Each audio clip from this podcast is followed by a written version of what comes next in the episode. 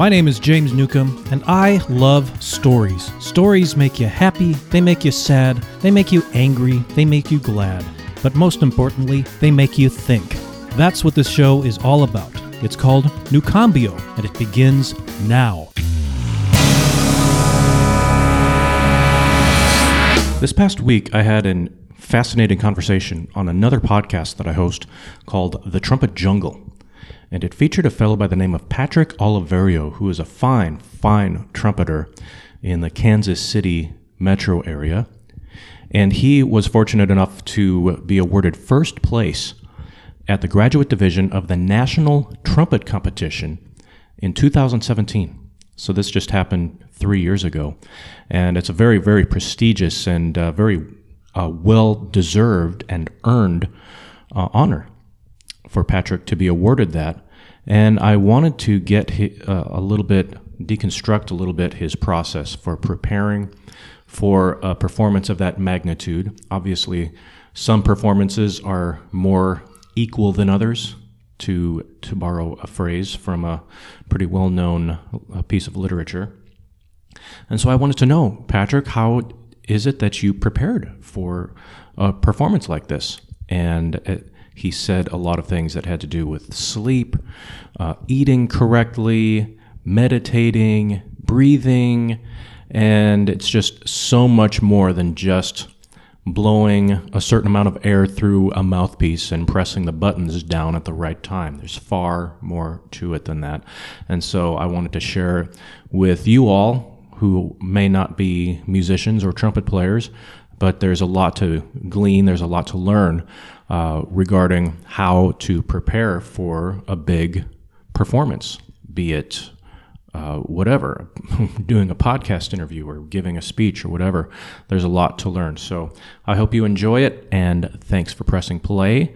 And we can find Patrick Oliverio on the web at patrickoliverio.com. First place, graduate solo division, national trumpet competition. Tell us about that. How did that come about? Uh, that was that was something. So I um, it, eh, before that I'd really only done one other competition, which was the music teachers MTNA competition, Music Teachers National Association solo competition. So I re- really didn't have any competition experience before that. Um, and I took a break in between my undergraduate and my master's. I went to the University of Missouri Kansas City for my master's, where my wife did her doctorate and she had done uh, N, uh, NTC before and placed second. So I was like, well, let's let's give it a try and see what happens. If you don't know, my wife Jen Fox Oliverio is a spectacular trumpet player and cornetist. But I decided to to give it a try, um, and I just approached it how I would really any audition or, um, I guess, competition performance uh, really methodical. Went in and just thought about the music. I was very fortunate to make finals, which I was kind of shocked. Um, and then had a really good performance in finals. And I, I then called my teacher, uh, Keith Benjamin, and asked him, "It's like, so how did the other people sound?" Because I I didn't listen. I I stood outside and kind of just was decompressing after the performance and he was like well you should be really happy with third place. And i was like awesome. That's great. Um, uh, and was very shocked when i actually placed first which was pretty cool. Um, i played the the tamberg trumpet concerto movement one which is a if you haven't heard it it's a beautiful piece of music um, for trumpet. Hmm, i'm sorry tamberg? How do you spell that? Tamberg t-a-m B E R G. Eino, E I N O, Tamberg. Um, uh, the first recording I he- ever heard of it was of uh, Håkan Hardenberger, and it was exceptional, as to be expected. Um, and I was I fell in love with the piece. Uh, I then, after I performed at NTC, performed it on my senior recital at UMKC. Absolutely love it. I still, it's still a part of my repertoire. Anytime I get a chance to maybe apply to a concerto aria competition or maybe even try to play it with a symphony i will jump at the chance. So it was it was kind of i don't, I don't want to say it was sheer luck but it was it was kind of sheer sheer luck right. that i that i walked away um, with first place so. I, I, I like to kind of deconstruct. I like to hear the stories of the night before the morning of a big performance like this because you're thinking it's like you're just focused, laser focused on this timbre uh, concerto. I, I, can you just maybe because this is still pretty recent? Can you just walk us through your preparation the night before? What did you do? How important was it to get sleep? Uh, what did you eat the morning of? What was what did that look like?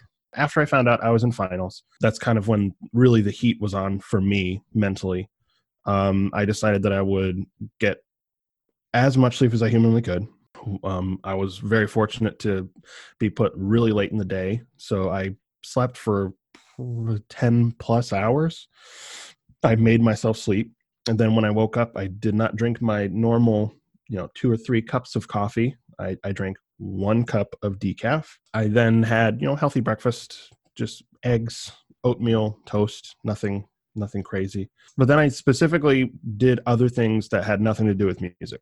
I listened to music, but not trumpet music. I listened to a little bit of Mahler 2, the the Urlicht from Mahler 2, very beautiful, just things to calm me down to keep my heart rate low the entire day.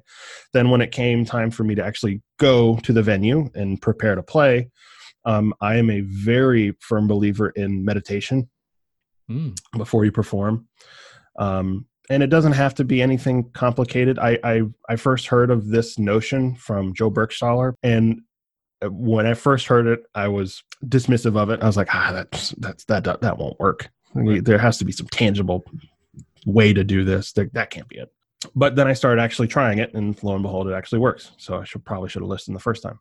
But all I did, all I usually do when I have a high pressure situation like that, is I will sit in a chair, um, relax into the chair, start focusing on my breathing in and out, um, slowly close my eyes, and then do a thing which is called a body scan, where you basically just start from your feet or the top of your head and you notice how each body part feels. You kind of see, okay, well, my feet are a little cold or they're a little sweaty, they're uncomfortable. My legs are fine, uh, they're a little tingly. And then you just go all the way up and then go all the way back down and still focusing on the breathing. Um, I sometimes listen to music while doing that, sometimes I don't, but I usually like to find a quiet spot, and that takes me 10 15 minutes. And afterwards, the level of clarity that I have when I open my eyes and and start move, it's it's incredible. Um, it's kind of nice to be able to walk out on a stage in a high pressure situation and feel like you're in control. Um, I had not experienced that up until then. Um, and I do equate that a lot to the success that I had at NTC. I, actually, I, I, equate the majority of that right. because you can prepare as much as you want. If you are very, very nervous and that fight or flight reflex kicks in, there's not much you can do about it. That adrenaline is going to take over, and you're you're either going to shake, you're going to make mistakes, mental mistakes, be out of the game. So the, I highly recommend meditation. We should have you back on the show, and we can go more in depth on meditation if you're up for it. Oh, sure, most certainly. I, I can go as far down the rabbit hole with that as you want. Because right. after that, I I I was um I was a believer. Um, and every every single audition performance regardless of how important it is to me or or my playing i do it just because i it i enjoy performances more because i yeah. can actually be in the moment and and feel like i can play at you know 100% or at least close to.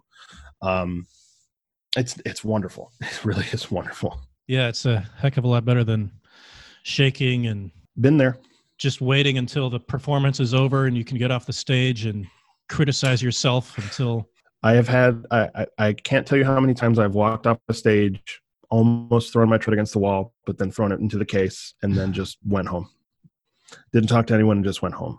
And that's not I, I signed up to be a trump a musician, a trumpet player, mm. uh, orchestra musician, what what what have you. I signed up because I enjoy music. I enjoy the act of music making and I enjoy listening to what the audience feels and talking to the audience and talking to my colleagues. And whenever you walk off the stage angry because you feel like you didn't do your job and blah, blah, blah, blah, blah, that's not why we do this. We certainly don't do it for the money. We do it for the love of music. Uh, NTC 2017 is where you like discovered the magic of meditation. Yes, um, and mind you, all this is is coupled with I was very prepared.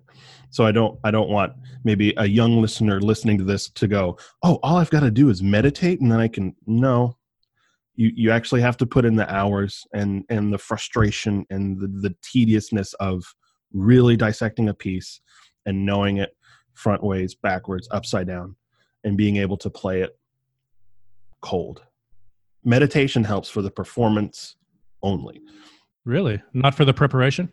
No, I mean, for me, I know a lot of people, uh, uh, a lot of people and colleagues and friends of mine talk about, you know, well, perform when you practice and practice when you perform. And that that works for them. That's fantastic. For me, practice is practice, performing is performing.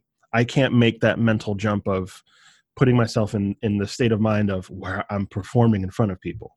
And yes, you can simulate that by actually performing in front of people.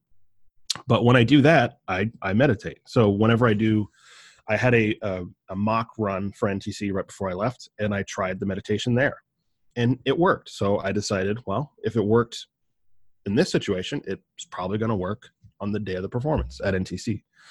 Um, so, but you have to be you have to be prepared.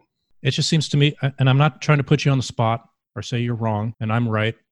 We, everybody knows that I am right. You are a trumpet player, so yeah, you you are correct. It's my show, and I'm right. But it seems to me like if if you're going to have that effect for the performance, uh, wouldn't meditation before you practice clear your mind and put you in a better state of mind so that you're able to be more efficient with your practice. So I guess maybe I should say that, you know, I do meditate, I mean, outside of performance. I try to meditate once a day.